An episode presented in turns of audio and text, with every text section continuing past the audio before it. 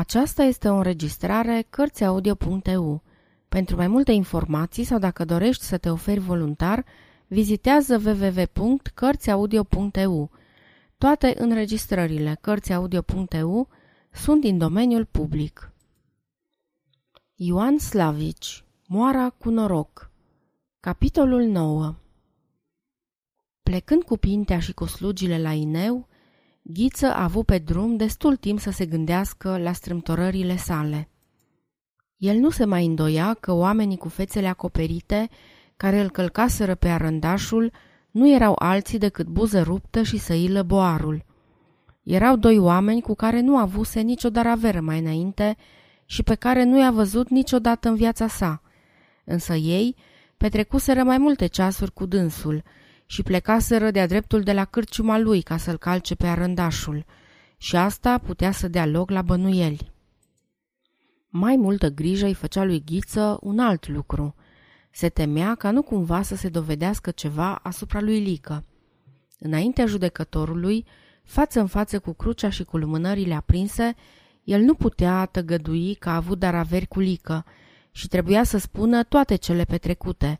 Și din două una – ori Lica ajungea să fie dovedit și pus la pedeapsă și atunci nici el, Ghiță, ca om însoțit cu făcător de rele, nu putea să scape cu obrazul curat, ori Lică scăpa și atunci Ghiță trebuia să se teamă de răzbunarea lui. Cu cât mai mult se apropia dar de Ineu Ghiță, cu atât mai puțin se gândea la cele petrecute peste noapte.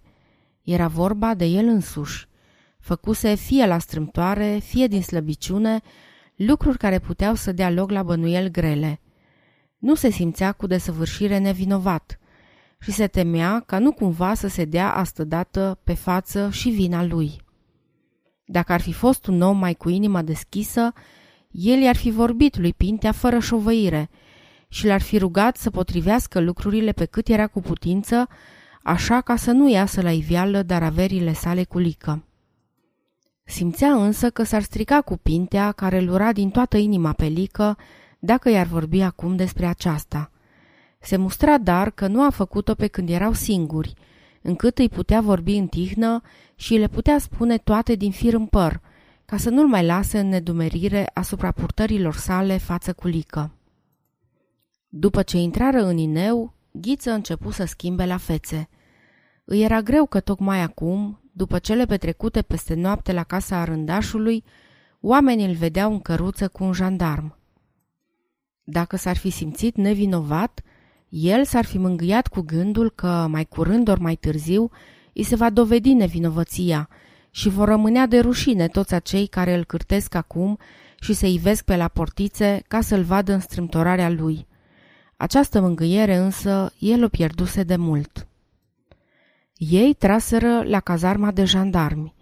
Pe când slugile desămau caii, oamenii începură a se aduna în partea cazărmii ca să vadă cele ce se petrec și precum oamenii se adunau, Ghiță simțea că îi se împăienjenesc ochii.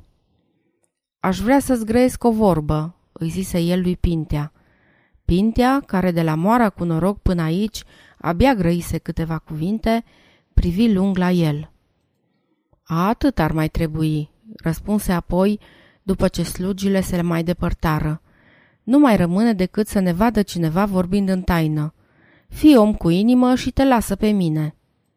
E greu, e foarte greu când ai voit să-i grăiești cuiva o vorbă care îți vine din fundul inimii și nu poți. E însă mai greu când simți că numai această vorbă poate să alunge gândul rău pe care și-l face despre tine un om la care ții. Greutatea aceasta o simți ghiță întreagă când îl văzu pe Pintea depărtându-se. El se trase, mai mult purtat de o pornire firească decât din adins, la o parte, ca să nu-l mai vadă oamenii adunați la poartă, apoi rămase sub zidul cazărmii, o casă lungă, veche și cu acoperământul înalt, ce stătea la dreapta curții împrășmuite cu zid netencuit. Da, își zise el într-un târziu, sunt un om fără de suflet. N-aș fi trebuit eu să plec și fără de a fi întrebat ce are să-mi spună. Pe când el stătea aici, Pintea, care se ținu de vorbă, îl luă înainte de toate pe Laie și îl duse înaintea comisarului. Un om înalt și uscățiv, cu mustața lungă și răsucită, neastâmpărat și cam aspru la vorbă. Laie biet nu știa de ce e vorba, însă îi fusese destul să privească odată în fața stăpânului său pentru ca să simtă că e vreo primejdie la mijloc. Văzându-se dar față în față cu comisarul, el începu să tremure și să spună că el nu știe nimic, fiindcă are de lucru la grajd, iar seara se culcă de vreme. Atât era destul pentru ca comisarul să se simtă întărit în bănuielile sale și să-l ia mai din scurt. Astfel, Laie mărturisi cu inima încleștată că într-o duminică, Lică Sămădăul, venind cu doi tovarăși la moara cu noroc, l-a deșteptat cu ghionturi din somn, că în urmă stăpânul său l-a trimis la popa din Fundureni, dar el nu s-a dus, ci s-a ascuns într-un crâng. Cu toate aceste, câteva zile în urmă, ducându-se pe vale în sus, ca să aducă vacile de la iarbă, s-a întâlnit cu Lică și cu Răut, care l-au luat între bâte și i-au zis că îi sfarmă oasele dacă va mai îndrăzni să stea la pândă. De atunci s-a ferit de Lică și de oamenii lui, care nu l-au întrebat niciodată nimic și cărora nu le-a spus nimic. Auzind aceste mărturisiri, Pintea își încreți sprâncenele. Îl cunoștea destul de bine pe Lică pentru ca să știe că el nu a venit în duminica aceea degeaba, la moara cu noroc. Însă el nu se putea lăsa pe mărturisirile deșirate ale lui Laie. Comisarul, ca om mai pripit, era din potrivă încredințat că a dat de urma unei fapte ascunse până acum. Aducându-i se dar Marti, începu să-l întrebe, înainte de toate, asupra acestei fapte. Marti, care intră mai nesfiit, nu știa nimic despre cele petrecute atunci, duminică, însă din mărturisirile lui, comisarul află că Ghiță are o verigă de sârmă pe care sunt înșirate semnele turmelor lui Lică, de la care a primit în mai multe rânduri porci și că luni, ca ieri, Lica a stat cu răut, cu buză ruptă și cu săilă boarul și cu ghiță la cârciumă, că au vorbit cam în taină despre arândașul și că în amurgul serii, buză ruptă și cu săilă au plecat spre Ineu, răut a luat-o pe vale în sus la pădure, iar Lică a rămas până dimineața la cârciumă. Târziu apoi, cam pe la miezul nopții, s-au mișcat câinii și așa el, Marti, a ieșit afară și văzând un om și o muiere, a întrebat cinei. Răut a răspuns atunci, oameni buni. De cuzori însă, el iar s-a deșteptat, fiindcă iar se mișcau câinii. A ieșit și a văzut că Răut se duce cu muierea aceea. Acu, Pintea știa destul. La început el se tulbură, care va să zică Ghiță era oarecum tovarășului Lică. El îi păstra semnele turmelor, Primea daruri de la dânsul. Era înțeles cu săilă și buză ruptă, care păreau a fi venit la Ineu ca să-l calce pe arândaș. Comisarul ar fi dorit să fie cineva de față, ca să îi se laude cum în mai puțin decât 24 de ceasuri a dat de urma făcătorilor de rele. Pintea însă, ca om zăcaș ce era, își lăsa totdeauna vreme și cu atât mai puțin putea să se pripească acum când era vorba de niște lucruri pe care nu-i venea să le creadă. Îl socotea pe ghiță om cinstit și vrăjmaș lui Lică și chiar acum, după cele ce aflase, ar fi fost gata să-și bage mâna în foc pentru dânsul. Nu putea el să-și schimbe așa deodată părerea. Îi era rușine să-și facă mărturisirea că s-a înșelat așa de strașnic și în cele din urmă ținea atât de mult la ghiță încât îl durea inima să piardă buna părere pe care și-o făcuse despre dânsul.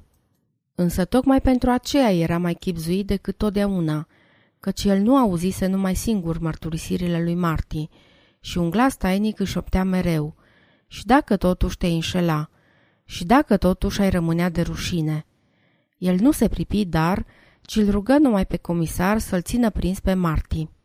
Mie nu prea îmi vine să le cred toate câte ne-a mărturisit, zise el. Lică nu se bizuie pe nimeni, nu se dă așa lezne de gol, nu se lasă în daraveri cu niște oameni precum îl știe toată lumea pe cârciumarul de la moara cu noroc. Nu-i vorbă, trebuie să fie ceva la mijloc, dar uh, lasă-l în seama mea, că scot eu adevărul din el. Ieșind apoi ca să-l cheme pe ghiță, care petrecuse tot timpul acesta cuprins de un viu neastâmpăr, el îi zise încet. Bagă de seamă că, precum stau lucrurile, nu vei putea să te mai întorci acasă decât pe bună căzeșie. Ghiță rămase ca trăsnit din senin. Adică tocmai tu mi-o faci mie asta, zise el cu glasul nebușit de nevala sângelui. Fii cu minte, îl întâmpină căprarul, tu vezi că n-am încotro. N-am încotro. Aceasta e o vorbă pe care de obicei nu o înțelege decât acela care o grăiește, căci numai rar se întâmplă ca un om să înțeleagă strâmtorarea în care se află alții. Bine, zise dar ghiță și își ridică capul cu îndărătnicie, ca omul care își adună toate puterile și se simte destul de tare spre a nu mai căuta ajutor la alții. Dumneata ești prieten cu Lică să mă dăul?" îl întrebă comisarul cam aspru, după ce află de la dânsul că Lica a petrecut ca ieri cu Săilă și cu ceilalți la cârciumă. Ghiță se aștepta la această întrebare. Cu toate aceste, ea îi luă parcă pământul de sub picioare, dar trebuia să răspundă fără de întârziere. Prieten, zise el, tocmai prieten, n-aș putea zice că-i sunt. Cel puțin el nu mi este prieten. E însă un om ce are multe dar averi pe drumuri. Trece des pe la cârciumă. Un om cu care nu aș voi să mă stric. Așa, nu ai voi să te strici, grăi cam în bătaie de joc comisarul, care numai decât simți că aceasta e întrebarea cu care se poate să-l scoată din sărite pe ghiță. Dar ce folos ai dumneata din aceea dacă nu te strici cu el?" Foloase nu prea am," răspunse cârciumarul, dar veți înțelege că s-ar putea să am pagube dacă m-aș strica." Apoi adăugă el mai cu jumătate de gură, omul bea, mănâncă, el și oamenii lui, iar eu m-am pus ca cârciumar pentru asemenea oameni la marginea drumului. Se înțelege, urmă comisarul apăsând asupra vorbelor. El plătește bine? Da, răspunse Ghiță începând a se tulbura. Dacă nu are bani, îmi dă porci. Va să zică porci îți dă, grăi acum comisarul apropiindu-se de dânsul. Dumneata știi că lică să mă dăul e om bănuit. De unde știi dacă porcii pe care ți dă nu cumva sunt de furat? Pe ghiță începură să-l treacă sudorile reci. Îi părea un lucru nedrept să fie silit a se destăinui față cu un om pe care nu-l mai văzuse niciodată în viața sa, când era de față și Pintea, prietenul său, cu care se stricase tocmai fiindcă îl lăsase nedumerire asupra daraverii sale cu lică. Dar și astă dată trebuia să răspundă și să spună adevărul, căci nu știa ce va răspunde Lică la vremea lui. Am toate semnele turmelor lui Lică, tăiate în bucăți de piele și înșirate pe o verigă de sârmă. Mi le-a dat el însuși, grăi ghiță mai liniștit. Așa, zise iar comisarul, ți-a dat semnele turmelor sale și nu ți s-a întâmplat niciodată ca el să-ți dea porci care nu purtau niciunul din acele semne? Da, răspunse Ghiță hotărât, ca omul care își aprinde casa în cap, apoi aruncă o privire la Pintea ca și când ar voi să-i zică, asta ți-o spun ție. Comisarul își pierdu răbdarea în față cu liniștea lui Ghiță. Nu știi dumneata, îi zise el aprins, că numai hoț cu hoț se însoțește și că legea îl pedepsește pe acela care primește lucruri de furat? Ghiță privi din nou la Pintea și văzând mânia ce se oglindea în ochii lui mari și în sprâncenele încrețite, își ridică capul și își potrivi hainele pe trup, în vreme ce vinele de la tâmple din ce în ce îi se umflară. Domnule comisar, zise el așezat, nu te încrunta la mine că n-ai pentru ce. Așa este, am primit semnele turmelor lui Lică, pentru ca să-i pot spune dacă trec porci furați din turmele lui pe la cârciumă. Ba când mi-a dat porci pe care puteam să-i bănuiesc, n-am venit aici să vă spun domniilor voastre. Dar să nu mi-arunci mie vorba asta, urmă el luându-și avânt, căci dacă e așa, eu trebuie să vă arunc domniilor voastre. Dacă nu știți să curățiți drumurile de oameni răi, cum îl credeți pe lică, atunci rămâneți cel puțin drepți și nu-i năpăstuiți pe aceea pe care tot domniile voastre îi lăsați în strâmtoare. Îi părea rău lui Ghiță că grăiește aceste cuvinte și, chiar atunci când le rostea, se mustră pentru ele, căci știa că îl vor umplea pe comisar de mânie. Însă el nu se putea stăpâni, trebuia să dea odată pe față gândurile pe care le purtase atâta vreme în inima sa, trebuia mai ales acum, când era față și Pintea, pe care nu voia să-l mai lase în nedumerire. Dar Pintea era cu toate acestea nedumerit – căci el nu aflase tot ce trebuia să afle și le aflase chiar și aceste puține, numai acum, ca din întâmplare, numai pe când Ghiță era strâmtorat, iar numai înainte pe când se aflau singuri. Cât pentru comisar, el se făcu roșu ca și racul și era o clipă în care ar fi fost în stare să ridice mâna și să dea în ghiță. Însă el simțea că de aici înainte îl ține strâns pe ghiță și se poate juca cu el cum pisica se joacă cu șoarecele. Înțeleg, zise el, dar stăpânindu-se. Nu te-ai întovărășit cu lică decât de strâmtorare. Mie prea puțin îmi pasă de ce te-ai întovărășit. Destul că știu că trebuie să te pun în rând cu el. A stat lică toată noaptea singur? Nu, răspunse cârciumarul, adunându-și din nou puterile. Puțin după ce s-a înserat, a venit la el un om cu o muiere. Puțin după ce s-a înserat? Dă-ți bine seama! Nu cumva era mai spre miezul nopții? Tocmai mă culcasem, răspunse Ghiță cam tulburat. Tocmai te culcasești? grăi comisarul. Eu nu știu când ai dumneata obiceiul să te culci, dar să fie așa. Cine era omul acela?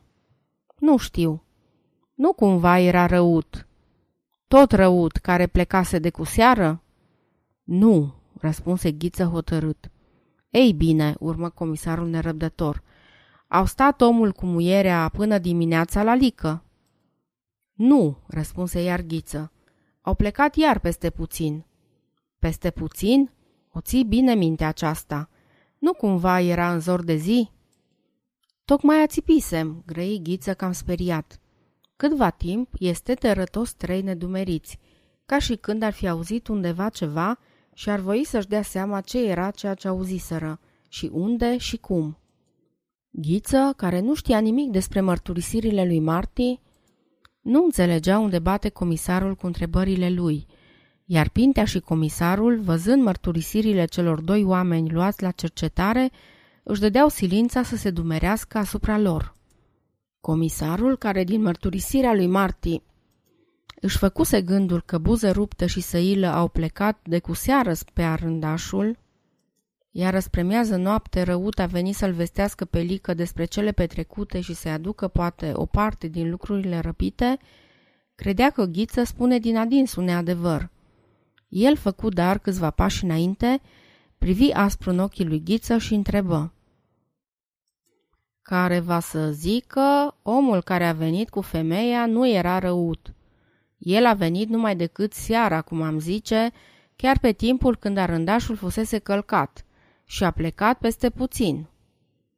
Pinte a făcut un pas înainte ca să-i cadă mai în față lui Ghiță, își trase cu mâna peste față și încreți sprâncenele. Dacă e așa, își zise el, atunci Lica a plecat, l-a călcat pe arândașul și iar s-a întors la cârciumă, iar Ghiță e năpăstuit. Purtat de acest gând, el privi drept în fața lui Ghiță și făcu semn să zică da. Nu pot să jur, răspunse Ghiță, cu toate că nu-i scăpase acest semn.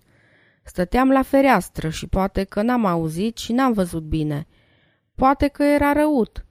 Apoi ațipisem mai înainte de a fi plecat ei și nu pot să-mi dau seama de timpul care a trecut la mijloc. Dumneata ai vorbit cu Lică și cu ceilalți despre arândaș?" grăi comisarul stăruitor. Da," răspunse Ghiță, că am scos din sărite prin această trecere neașteptată de la un lucru la altul. Însă numai cu Lică singur, care m-a întrebat când vine arândașul, fiindcă ar fi având, precum zicea, o vorbă cu dânsul. Numai atât? Numai. Am mai auzit cineva? Nu cred, răspunse Ghiță strâmtorat. Mă luase la o parte. Apoi, dacă nu aveați alta de vorbit, grăi comisarul zâmbind, ce nevoie aveați să vorbiți în taină? Ghiță de te tulbura din numeri. Pintea nu se mai putu stăpâni.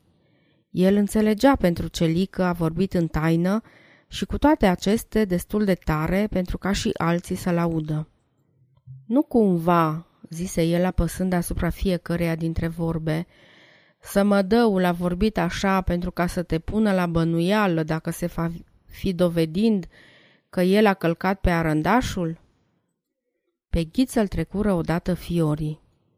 Asta nu e cu putință, zise el înnecat de năvala sângelui.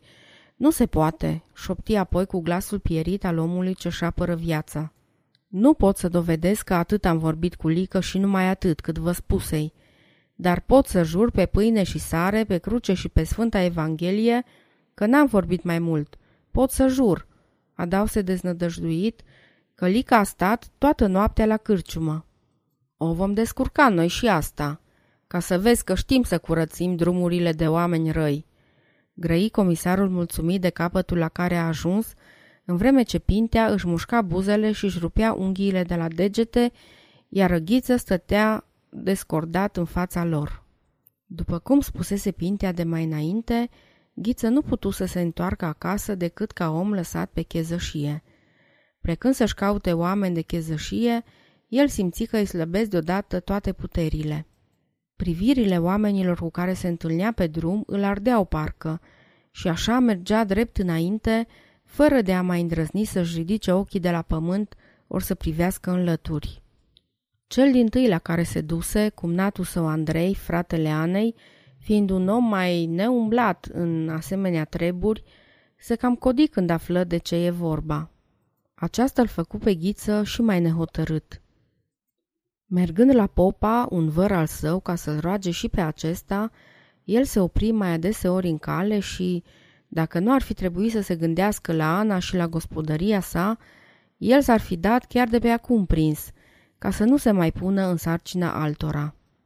Popa primi bucuros să fie om de chezășie, bal și îmbărbătă, spunându-i să nu se mai teamă de nimic, dacă se simte nevinovat. Însă în același timp îi dă sfaturi bune și îl mustră pentru că s-a dus la moara cu noroc. Popa îi făcut totodată și hârtia de chezășie pe care trebuia să o dea comisarului înainte de a pleca și astfel, cam pe la patru ceasuri după amiază zi, Ghiță putu să-și pună cai la căruță și să plece. Dar când era să plece dinpreună cu Laie, îi veni o femeie înaltă și smiadă, cu buzele subțiri și cu ochii mici, neastâmpărați, și îl vesti să mai aștepte, fiindcă vine și pintea căprarul. Această femeie, îmbrăcată pe jumătate țărănește, era Uța, slujnica pe care o căutase Pintea după înțelegerea ce avuseseră de dimineață. Bine, grăi Ghiță, am mare trebuință de o slujnică, dar nu tocmai acum. Am să vin în zilele aceste să te iau. Dar, adăugă el peste puțin, mai stai pe aici până ce vine căprarul, ca să văd cum v-ați înțeles. Singur nu-și dădea seama pentru ce, dar era hotărât să nu o ia chiar acum cu dânsul. Însă după ce Pinte a venit și zise scurt, ia că ți-am adus și slujnica, el nu mai îndrăzni să zică nimic, ci își călcă pe inimă, deși parcă simțea că Pintea îi pune această femeie de pândă în casă. Plecând, ghiță mâna caii, Pintea ședea lângă el, iar Laie se făcuse ghem în fundul căruței lângă uța, care și adusese în pripă și o legătură cu rufe, pe care și-o pusese pe un snop de coceni ca să șadă bine. Pintea era tăcut ca de obicei, iar Ghiță ședea ca pe spini lângă dânsul. Să nu te miri, îi zise Pintea într-un târziu. Eu am poruncă să-ți caut casa pentru ca să văd dacă nu voi găsi ceva ascuns în casa ta. Știu că n-am să găsesc nimic, dar trebuie să mă supun la poruncă. Obosit cum era, Ghiță nu putu să-și dea numai decât seama despre înțelesul acestor cuvinte. Adică și asta, zise el cam nepăsător. N-au fost destule cele de până acum? Bine, Pintio, adăuga apoi peste puțin mai viu. Spunem tu pe sufletul tău, Mă crezi tu, ori nu mă crezi pe mine vinovat?" Nu mă întreba că nu pot să-ți răspund, grăi căprarul apăsând asupra vorbelor. Ghiță tresări și ochii se umplură de văpaie. Înțeleg, zise el. Aceste sunt cuvinte pe care ți le-am zis eu ție astă dimineață. Vrei să mi le aduci aminte? Dar să știi un lucru. Nu se poate să-i faci unui om mai mare nedreptate decât să-l mustri pentru o greșeală pentru care își face el însuși destule mustrări. Dacă n-ai destulă vreme să mă cunoști, rușine să-ți fie de slăbiciunea ochilor tăi. Noi bănuim pe toată lumea, grăi căprarul. Asta ne meseria. Să-ți fie de bine, răspunse Ghiță privindu-l cam peste umăr. Crede-mă că prea puțin îmi pasă dacă mă crezi așa ori altfel. Eu, tot eu rămân. Pintea nu era omul care să răspundă de asemenea vorbe. Ei își urmară dar calea în tăcere, înșirând fiecare gândurile sale. Pintea spusese adevărul când zisese că bănuiește pe toată lumea. Oricum se sucea și învârtea, el nu putea părăsi gândul că Lică a fost acela care a călcat pe arândașul și îl cuprindea un fel de nebunie când se gândea că și astă dată îi va scăpa. Îl vedea parcă râzând pe, stum- pe sub mustață și lăudându-se între pahare. Iar răghiță, fie din adins, fie din nepricepere, ceea ce pentru Pintea era tot una, se făcuse apărător al lui Lică, se pusese alăturea cu el, îi dăduse mână de ajutor. Dar și Ghiță vorbise din inimă când spusese că prea puțin îi pasă. Acum nici chiar Pintea nu se sfia, ai spune cel călbănuiește. El se simțea mai bun decât cum îl credeau alții, prea bun pentru oamenii în mijlocul cărora se afla. Și dacă mai înainte l-a păsat gândul că nu mai poate umbla prin lume decât sub scutul cinstei altora și că în curând va trebui poate să cadă la închisoare, acum iar își ridică fruntea, deoarece simțea că toți acei care îl osândeau, aflându-se la strâmtorarea în care se aflase el, s-ar fi dovedit mai slabi, mai nesocotiți ori mai răi decât dânsul.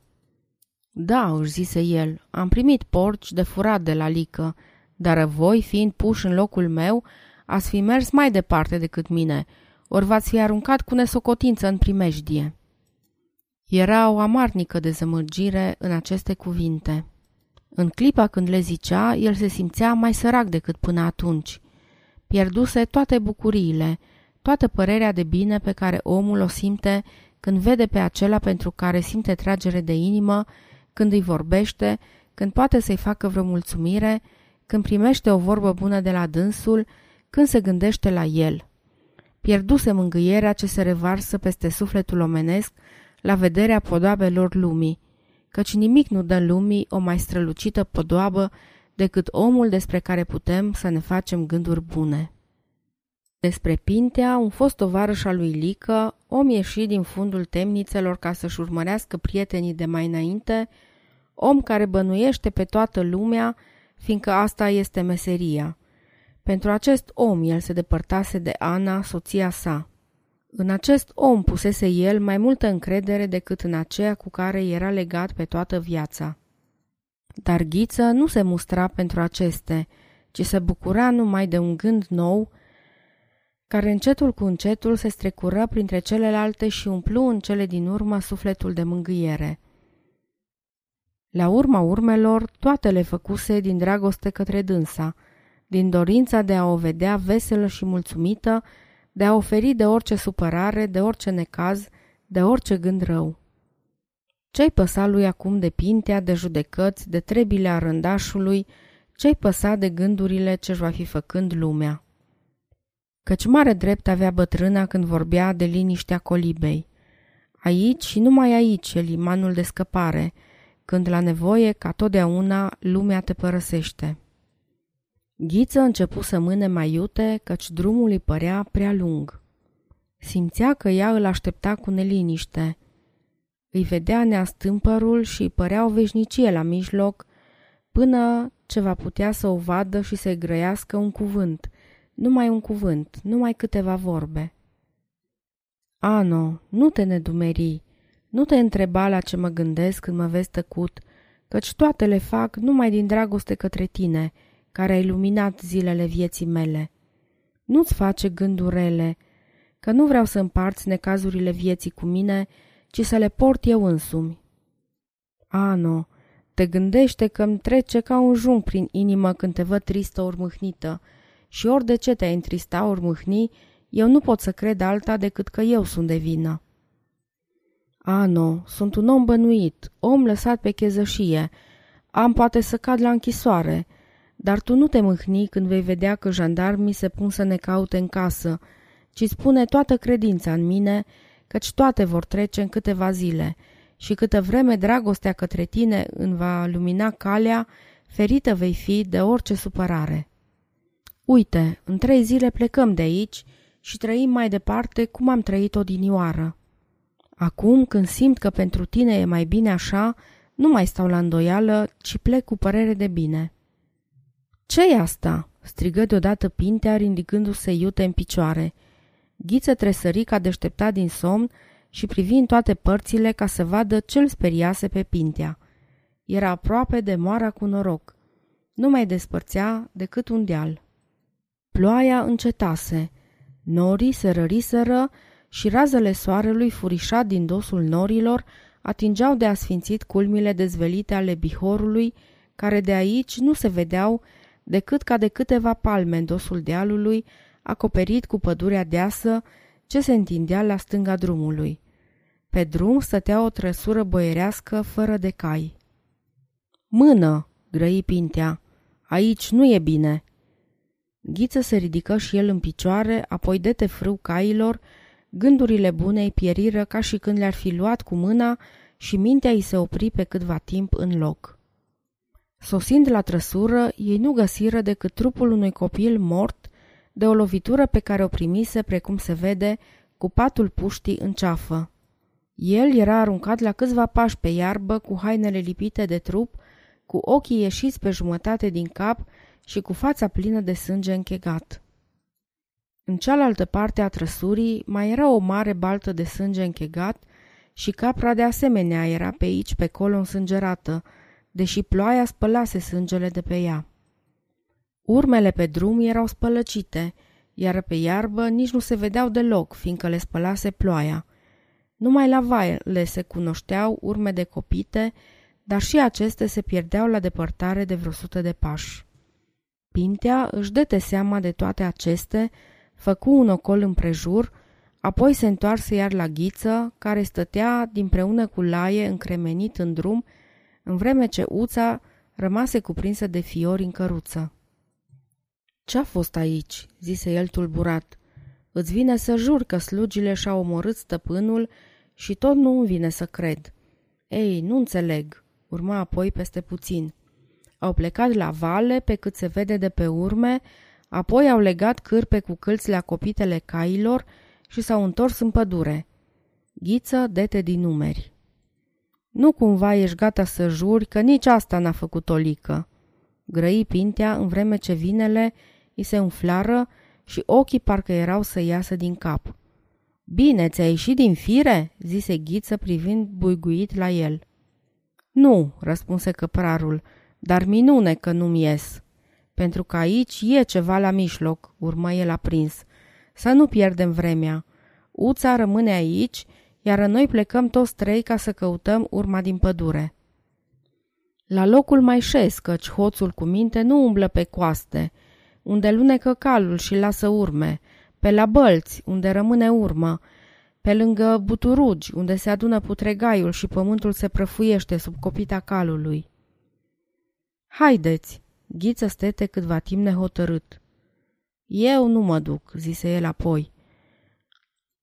Am plecat dimineața, așa zicând, fără de veste de acasă. Și cine știe ce s-a întâmplat de atunci pe la cârciumă. Mă duc să văd cine au fost aici cu trăsura asta. Fără de mine nu poți să te duci, îi zise Pinte aspru. Vorbă și asta, grăi cârciumarul cam nepăsător. Aș vrea eu să văd cine mă oprește să mă duc la nevastă și la copii. Ca om lăsat pe chezășie, adăugă el peste puțin. Eu te opresc. Am poruncă să-ți caut casa și nu te las să intri în ea decât deodată cu mine. Trebuie să înțelegi de ce. Ghiță se întoarse în călcâi, sări în trăsură și apucă în o mână frânele, iar în cealaltă biciul. Dă-te în lături, zise apoi așezat când văzu că Pintea sare să apuce căpăstrul unuia din cai. Pintea nu se mișcă. Pintio, grăi Ghiță zâmbind, nu mă băga în păcate. Ce vrei tu?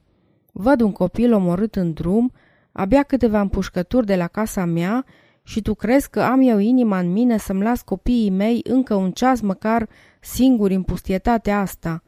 Dacă vrei, vino și tu acum, iar dacă nu vrei, lasă-mă, că n-am vreme să mai aștept. Dă-te în lături!" strigă apoi hotărât când văzu că Pintea se încăpățânează.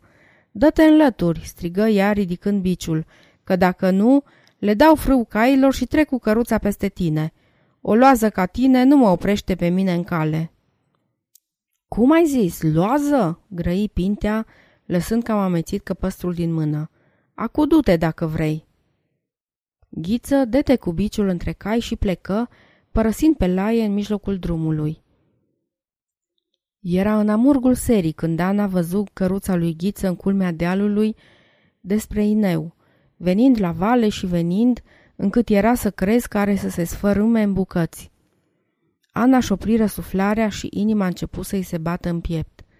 Deodată ea tresări și tot sângele îi năvăli în obraj. Ghiță era singur cu o femeie, fără îndoială slujnica pe care și-o poftise lică.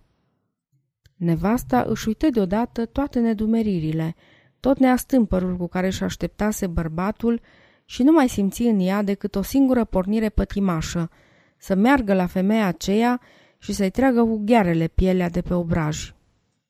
Era amețită, tremura în tot trupul și nu se putea mișca din loc când Ghiță se dete jos din căruță și se apropie de dânsa. Cei?" zise el privind în fața ei albă cavarul. Ce să fie, nimic," răspunse ea stăpânindu-și mânia. El o luă de mână și o duse în casă. Ce s-a întâmplat?" îi zise apoi. Cine a trecut astăzi pe aici?" Oameni, fel de fel," zise ea înnecată. A, nu," grăi bărbatul înduioșat. Nu vorbi așa cu mine acum. Tocmai acum nu vorbi așa. Ai dreptate să fii mâhnită. M-am dus fără de veste, așa zicând, și nu ți-am spus precum ar fi trebuit, cum stau lucrurile. Află acum că astă noapte l-au călcat pe arândașul, l-au bătut de moarte și-au luat de la el bani, aur și argintărie, tot ce au găsit și putut duce. Află că m-au luat și pe mine la bănuială și că nu m-am întors acasă decât pe chezășie. Acum, întorcându-mă de la Ineu, am găsit în drum o trăsură boierească și lângă ea un copil ucis și aruncat la marginea drumului. Cine a mai fost în trăsura aceea? Spunem ca să-l vestesc pe Pintea. Ana stătea ca un stâlp de piatră înaintea lui și asculta cu încordată luarea minte, însă cuvintele lui parcă îi sunau asec în urechi și nu puteau să străbată până la inima ei, tulburată de alte gânduri. O femeie a fost, zise ea, o domnișoară, o văduvă tânără. Mai știu eu cine? Vor fi dus-o cu dânsii, căci era frumoasă și tânără. Urmă ea cu patimă, plină la față și la trup, iar voi bărbații nu vă gândiți decât la adal de astea. Ghiță rămase nemișcat înaintea ei. Ce, Iano, ce ai tu?" zise el îngrijat și se apropie ca să o cuprindă cu brațul și să-i privească mai din adins în față. Lasă-mă!" îi șopti ea înnecată și îl dete cu cotul la o parte. Lasă-mă, că-mi vine rău când mă atingi."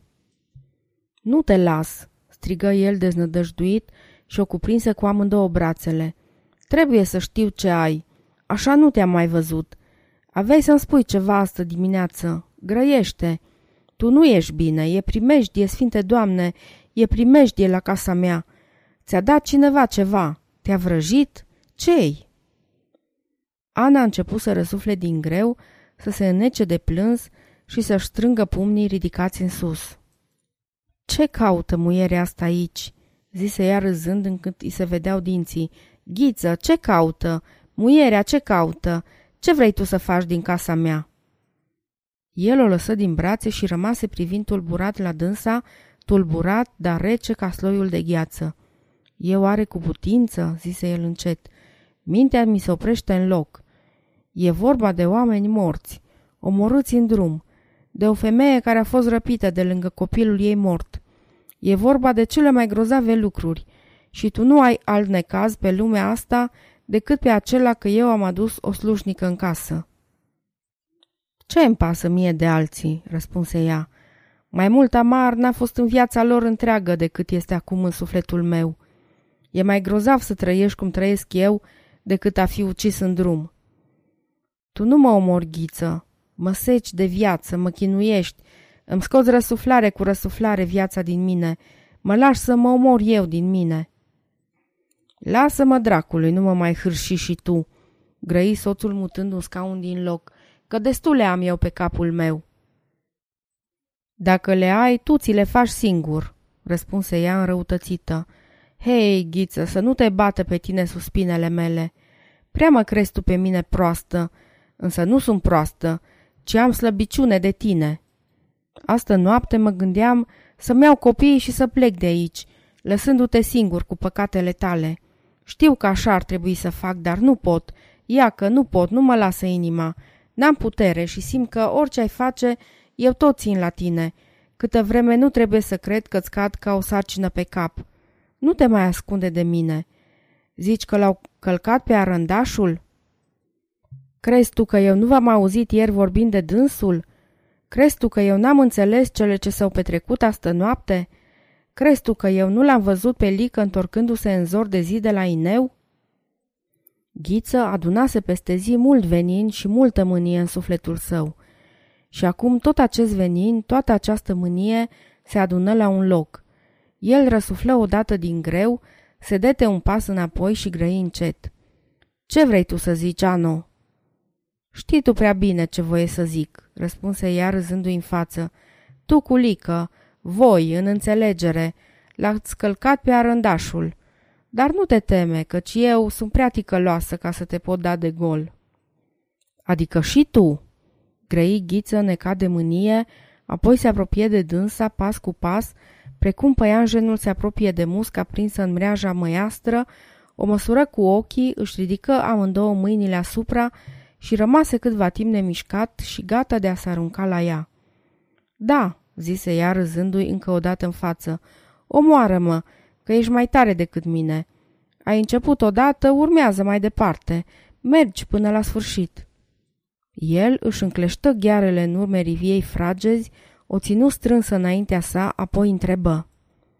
Tu zici că eu m-am înțeles cu licră pentru ca să-l calce pe arândașul?" Da," răspunse ea hotărâtă. Tu zici că astă noapte eu l-am văzut pe Lică plecând, iar tu l-ai văzut întorcându-se?"